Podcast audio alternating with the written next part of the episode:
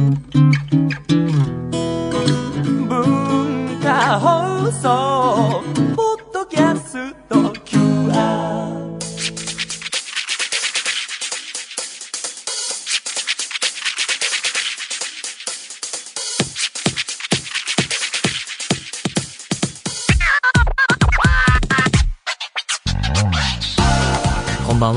内山幸輝のワンクールパーソナリティの内山幸輝です、えー、2月最後の放送になります。もうねあの3月入ってしばらくしたら暖かくなるのかなと期待しつつ、えー、なんとか、えー、春をね待つ、えー、時期ですけれども皆さんいかがお過ごしでしょうか、えー、あのオリンピックの方ももうすぐ終わるそうで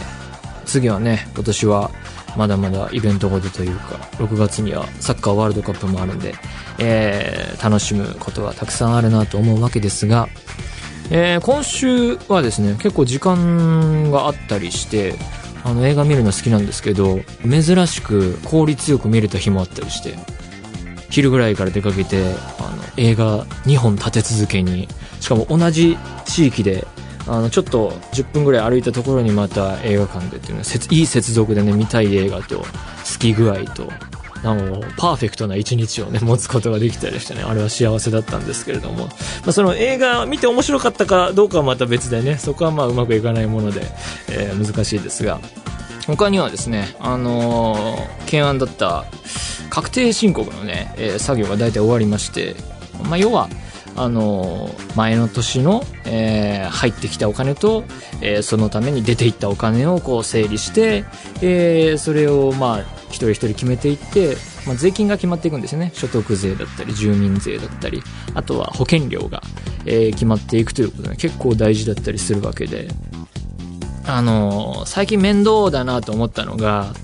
アマゾンで何でも買うじゃないですか。で例えばまあ、声優なので、えー、アニメに出ることもあるんですが、その原作付きの漫画が原作だったりするとですね、まあ小説原作でもいいんですけども、その原作を Amazon のその Kindle バージョンで買って、それをこう Kindle アプリ iPad に入れてあるので、iPad で読むみたいなことも結構増えていて、同業でもそういうことやってる人たくさんいるんですけれども、だから本屋で買うのとは違うので、こう領収書がパッと出てこないので、で Amazon のサイトに行って、えー、その買った時の領収書を印刷しなきゃいけなくて自分で。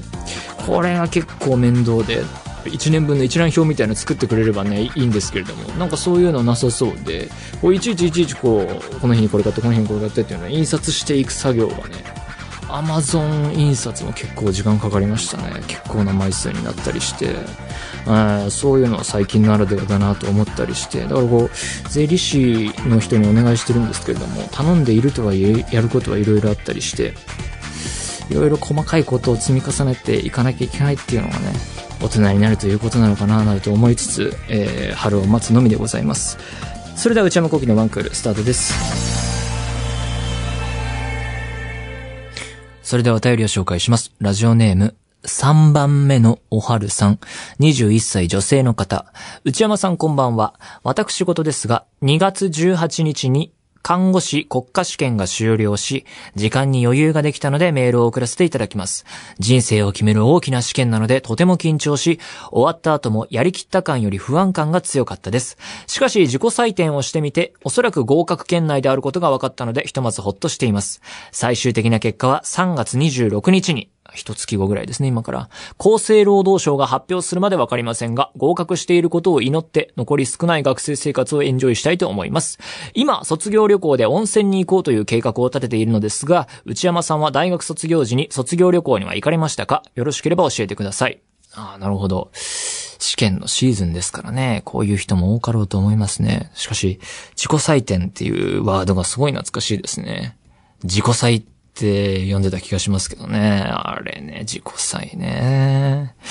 まあ、それで大体まあクリアしたんじゃないかと。えー、よかったですね。で、えー、卒業旅行で温泉に行こう。温泉いいですね。えー、計画を立てているのですが、大学卒業時。大学卒業時はまあ行ってないですね。大学時代は、まあもう仕事もしていたっていうのもありますけど、うん。で、サークルとかもしっかりやってなかったんで、えー、だから知り合いもできにくいわけですよ。で、あのー授業で1年生の頃とかに仲良くなった子とかもなんか、もうその頃確か留学してちゃったりして、いなかったりして、卒業旅行どころかメンバーの確保もままならないというあたりで、大学の時は何もやってないですね。で、振り返ると、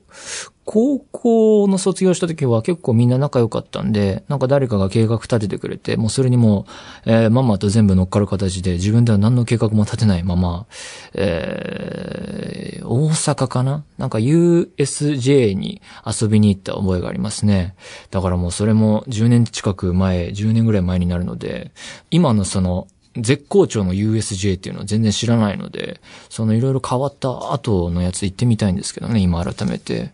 それで、もっと遡ると、中学卒業した時は何もしてない気がするんですが、小学校の卒業旅行らしきものをやってて、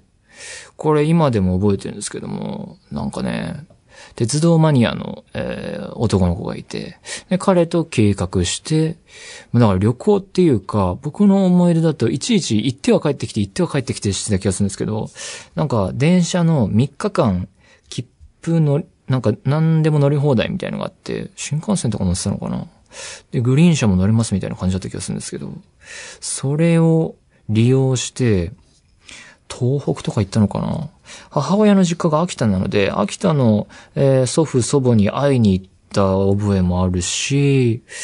えーなんかね、そういうのをやってた3日ぐらいかけて、なんか、足湯がついてる駅とかに行ったような思い出もありますね。えーなんかだから、そういうね、えー趣味、この場合は鉄道が趣味の人がいたので、そういう電車いっぱい乗るっていうのがあったんですけど、なんかワンテーマあるといいかもしれないですね。温泉ってあるからまあいいかと思うんですけど、温泉プラス、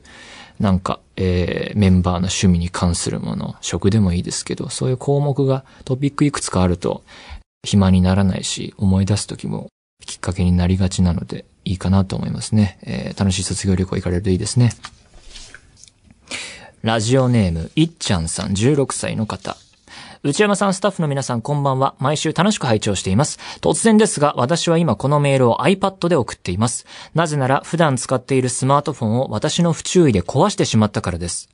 そのスマホは1年以上バックアップをしていない状態だったので、治らなかったら写真などが全て消えてしまうのがとても悲しいです。昨日から修理屋さんに預けている状態でまだ治るかわからないようです。iPad 生活になって1週間ほどになりますが、スマートフォンの便利さをとても感じる毎日です。内山さんはこれまでに携帯などの電子機器を壊してしまったことはありますか？もしよろしければ教えてください。これからもラジオ楽しみにしています。長文失礼しました。あー iPad 生活ね。スマートフォン壊したことは、えー、iPhone は画面割ったことありますね。なんか、駅のホームに落としてパリッと行って、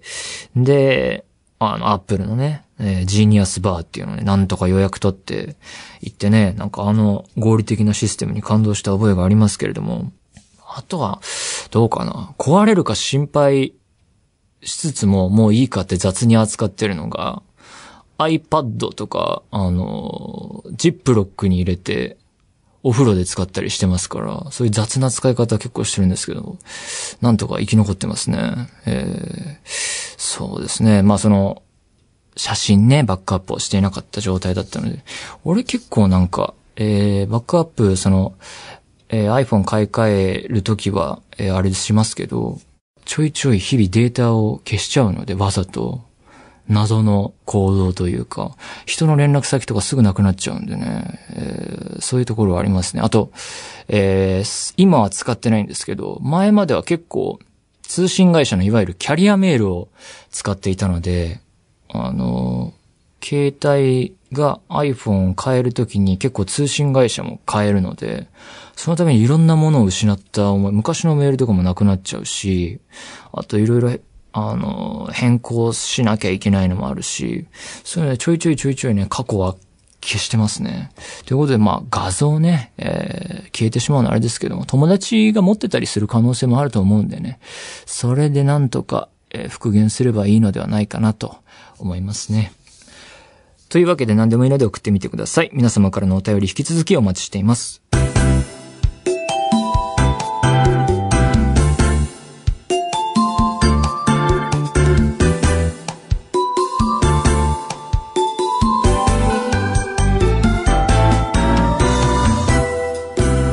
内山幸喜のワンクール。内山幸喜のワンクール、続いてはこちらのコーナー。お悩みプロファイル。えーこのコーナーは皆さんが抱えている悩みをなるべく詳しく書いて送っていただき、それを私内山が分析させていただくコーナーでございます。今週もやってまいりましょう。ラジオネーム、かすみさん。内山さんこんにちは。私は実家を出てもう7年ほど経つのですが、独り立ちしてからずっと悩んでいることがあります。それは自分の部屋に入られるのが病的に嫌いなことです。潔癖とかではないですし、訪れる人との関係性にもよることはあるのですが、基本的に人を招くのがあまり好きではありません。特に結婚してからというもの、何かにつけて義理の家族が訪ねてくるようになりました。それも今から行きますなど、事前準備が行えないいきなりの来訪が多いです。友人などは遊びの約束を少し前からしているので、当日まで割とゆとりがあるし、心にも余裕が持てるのですが、義家族の場合、そうもならないので、毎度毎度ストレスフルです。義家族っていう言い方僕はここで初めて知りました。連絡が来るたびにスマホを解約したくなります。あ。内山さんは家に人を招くのはお好きですか？また行ってもいい？と聞かれて乗り気ではなかった場合、どんな断り方をしますか？人を招くことに前向きになれる方法って何かあるのでしょうか？教えていただけたら幸いです。なるほどね。難しい問題ですね。ただ、え独り立ちしていて、なおかつもうご結婚されていて、家に人はいる状態なんですよね。だからこう、人、えーが、なんか自分と同じ空間、住環境にいられるのが嫌っていうわけでもないんですね。もうなんかその家族と認めれば、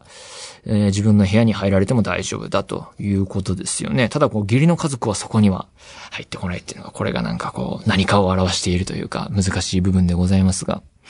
で、えー質問として、内山さんも家に人を招くのはお好きですか？あのー好きというか、前住んでたところではもうバンバン呼んで朝まで遊んでたりしてたんですが、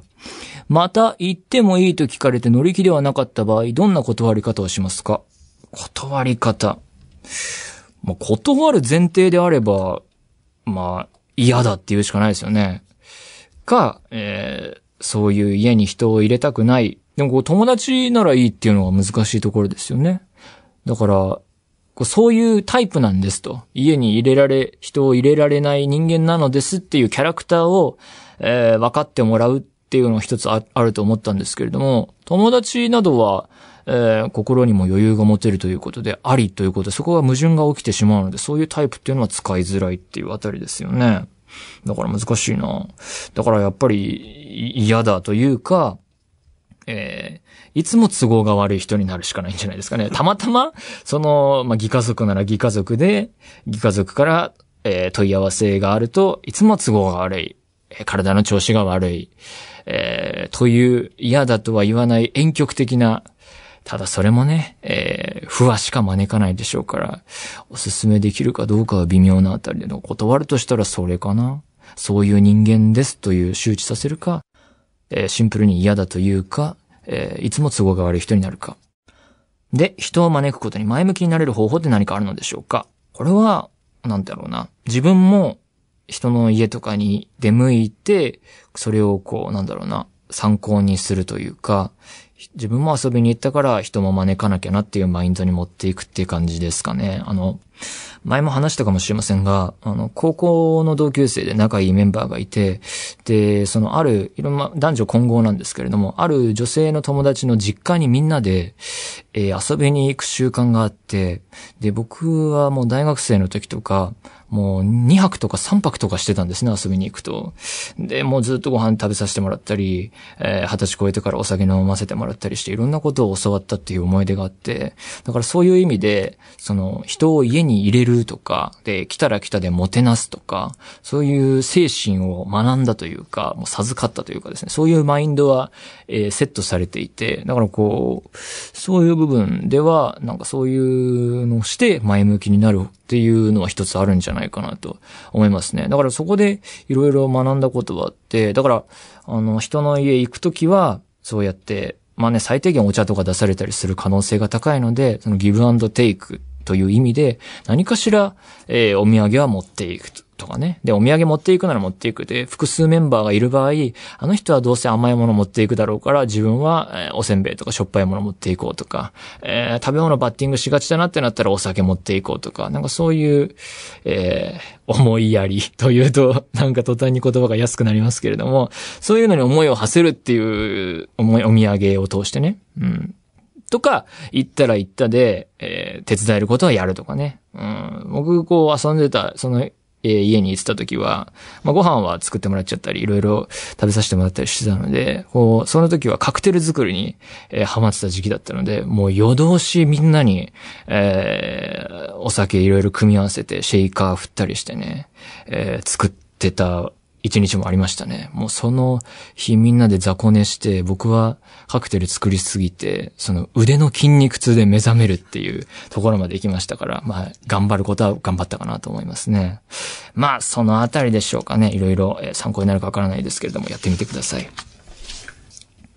ラジオネーム、チャコールグレイさん。内山さんスタッフの皆さんこんばんは。悩んでいることがありメールしました。それは借りた DVD を見終えることができないことです。私は映画が好きで地方に住んでいることや学生でお金がないこともあり、劇場に行けないことからよくレンタルショップを利用します。そこで1時間以上 DVD をどれにしようかワクワクしながら選び、5本くらいいつも借りるのに、家では2本までしか見終えることができません。家で見るときは飲み物を用意して暗くして真剣に見るため、毎回疲れるので、選ぶ時のワクワク感が全くなくなり、見始めたら全て見れますが、DVD をレコーダーに入れるのを躊躇してしまいます。もともとめんどくさがりで、1本ぐらいで我慢すればいいのに、DVD がたくさんある中選ぶ楽しさに負けて、毎回選びすぎて全て見終われずに期限が来てしまいます。どうしたら見終えることができると思いますか？うーん。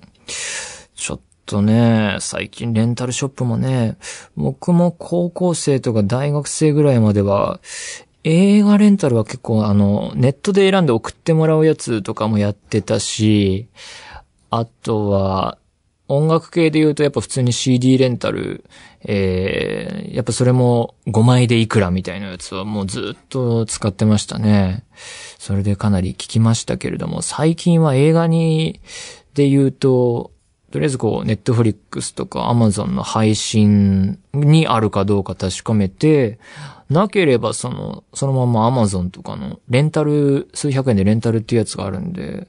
そのデータでレンタルで見るっていうのが多いですね。なんでレンタルショップ利用しないんですが、で、5本借りちゃって2本までしか見終えることができないと。えー、なんでなのかというと、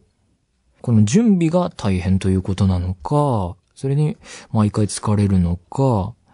えー、レコーダーに入れるのを躊躇してしまうのは、それが疲れるから躊躇してしまうのか、なんで見切れないのかが、時間が足りないのか、決定的な理由がちょっとよくわかんなくてですね、理由がわからないので答えようがないっていうのも一つあり、で、あと3本をどうすればいいのかっていうところですけれども、まあ一つ答えとしては、えー、適当に見るっていうところですよね。そうやってその、真剣に見るため、えー、あと3本行き着かないんだとしたら、真剣に見ない。で、なんとか3本見切る。えー、例えばこう何かやってるところのバックで流しとくとかですね。えー、学生の人ということなので、まあ、なんでしょう、宿題とかがあるならば、そういう勉強しながら、えー、流してチラ見する。え、とかですかね。それすれば真剣に見てないから毎回疲れないので、えー、なんとか見切れるのではないかなと。あとは、で、お金がないこともありっていうことで、節約のためにこう、劇場に行けないということで、レンタルショップに行き着いてるわけで、この、この節約の心で、だってこの5本借りたのに、えー、2本までしか見終えられないのは、これに反していることなので、節約の心を思い出す。だからまあ要は頑張るっていうね、節約頑張るっていうので、だから節約のためにレンタルショップで5本借りてるのに2本しか見れないんだったら、まあ料金どっちが安い高いかわかんないですけれども、どこかで無駄が起きてることだと思うので、なので、ね、それだったら5本見ようとせずに、その5本分、なんなら、えー、10本にも当たってしまうのかもしれないけれども、それでこう1本ね、入念に、もうしっかり見るという思いで劇場に行くっていうのも一つ選択肢として出てくる可能性もありますから、そういう意味で節約の心を思い出す、頑張る、というね、ところじゃないでしょうかね。えー、このあたりでちょっと、えー、検討してみてください。というわけで、皆さんもこのような形で送ってみてください。えー、メール引き続きお待ちしています。以上、お悩みプロファイルでした。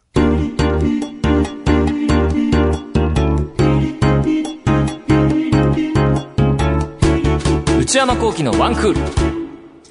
内山さん、これ、買いです。えー、こちらは買い物不詳な私内山の財布をこじ開けられるような買いな商品をリスナーの皆さんにお勧めしていただくコーナーです、えー、私内山が最近買ったものは手帳ですね。スケジュール管理用の手帳をやっと買いまして。このね、えー、何でもクラウドに上げてネットで管理できる時代にいまだに紙の手帳をね。しかもこう1月からもう1年分載ってあるやつをね、それを書き写す作業がまた時間かかるというあたりで、まあでもね、こう、仕事もそうなんですけども、見た映画の管理とかもしなきゃいけないので、いろいろまだこうね、紙にこだわる理由はあったりして、な感じですかね。はい。ラジオネーム、ぎっくりせなかさん、東京在住の方。内山さん、スタッフの皆様、こんばんは。いつも楽しく拝聴しております。さて、今回これ買いでお勧めしたいのは AI スピーカーです。これ、あ、そうか。このコーナーじゃなくて違うなんか年末かなんかのやつで、えー、AI スピーカーこれから来ますよみたいなので扱ったのか。えー、いくつかある AI スピーカーのうち、おすすめは Amazon Echo です。Amazon の AI アシスタント、Alexa に話しかければ、音楽を聴いたりニュースを読み上げてくれます。なんと Wi-Fi 対応のルンバをお持ちなら、Alexa に話しかければ部屋の掃除をしてくれます。いや、でもね、部屋掃除するときに、いろいろこう物、部屋の床に置いてあるものをこう動かしたりしなきゃいけないから、要はその実動というか人間が動かなきゃいけないので、だったらボタンをスイッチ入れるよって話なんですよね。え、まあ、それはさておき、265もあるスキルという機能を使えば内山さんがお好きなラジオもかけられますよ。ああ、それラジコにつながるっていうことなのかな？どんどん話しかければ、アレクサの語彙が増え、話しかける内山さんの好みを把握してくれるそうです。スポーツの試合結果も教えてくれるので、見られなかったサッカーの試合結果も漏らしません。漏らしません。えそしてもちろん Amazon なので買い物リストを管理できます。本搾りレモン味を買い忘れないためにアレクサに管理してもらうのもいいかもしれませんね。いや、それもね、途切れなくあると飲みすぎちゃうから、こう、わざと、ちょっとスパンを開けて、その段ボールごと買わない時期を作ったりしてるんですよ、僕は。えー、生活を最適化したい欲をお持ちの内山さんにはぴったりの商品ではないでしょうか。もし購入されなくても、ワンクール内で AI スピーカーと遊ぶ内山さんが聞きたいです。検討よろしくお願いします。長々と失礼いたしました。AI スピーカーね。Amazon Echo っていうのはもう売ってるんですか？へえ。いくらすんの？えー、11,980円。招待された方のみご購入可能ですって。あ人の選別がここで行われるわけですね。はあ、どうなのこれ？もうちょっと、もうちょっと行き渡ってからですかね。なんかこう、過渡期じゃないですか、要は。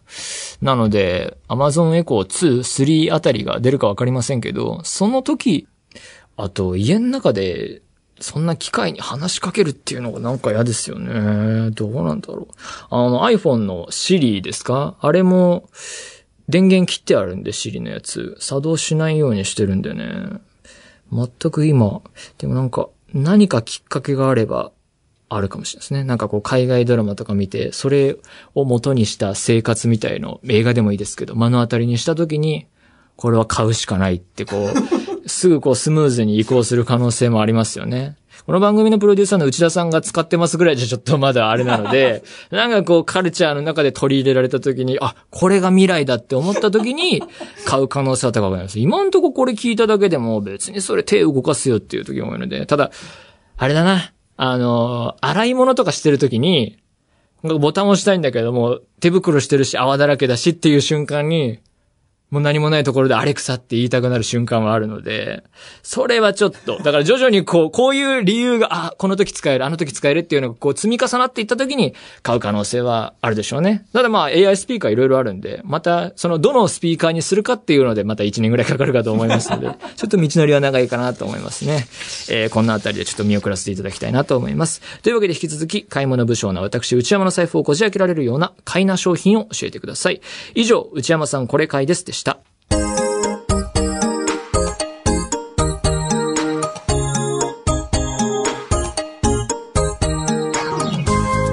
内山幸喜のワンクール、そろそろお別れのお時間です。えー、もうね、2月も終わるということで、暖かくなるといいなと思うんですけれども、まあ、花粉症の、えー、時期が来たりするっていうのもあるんでしょうかね。まあ、薬を飲めば大丈夫ということで。頑張っていきたいと思います。番組では引き続き皆様からのメールをお待ちしています。現在募集中のコーナーは、オープニングトーク用のトークテーマを提案していただく、内山さん、これで1分お願いします。買い物不詳な私、内山の財布をこじ開けられるような、買いな商品をお勧めしていただく、内山さん、これ、買いです。今抱えている悩みをなるべく詳しく教えていただく、お悩みプロファイル。皆様のブルーな思い出をポエムにしていただく、ブルーポエム。そして皆さんの身の回りにいるマイペースすぎる人を報告してもらう、内内山さん、打ち上げ来ないってよ。他にも最新の流行を少しだけ覗いてみるトレンドハッシュタグ。私が最近見た映画についてただひたすら語るムビログ。これらのコーナーで取り上げてほしい商品や作品なども募集中です。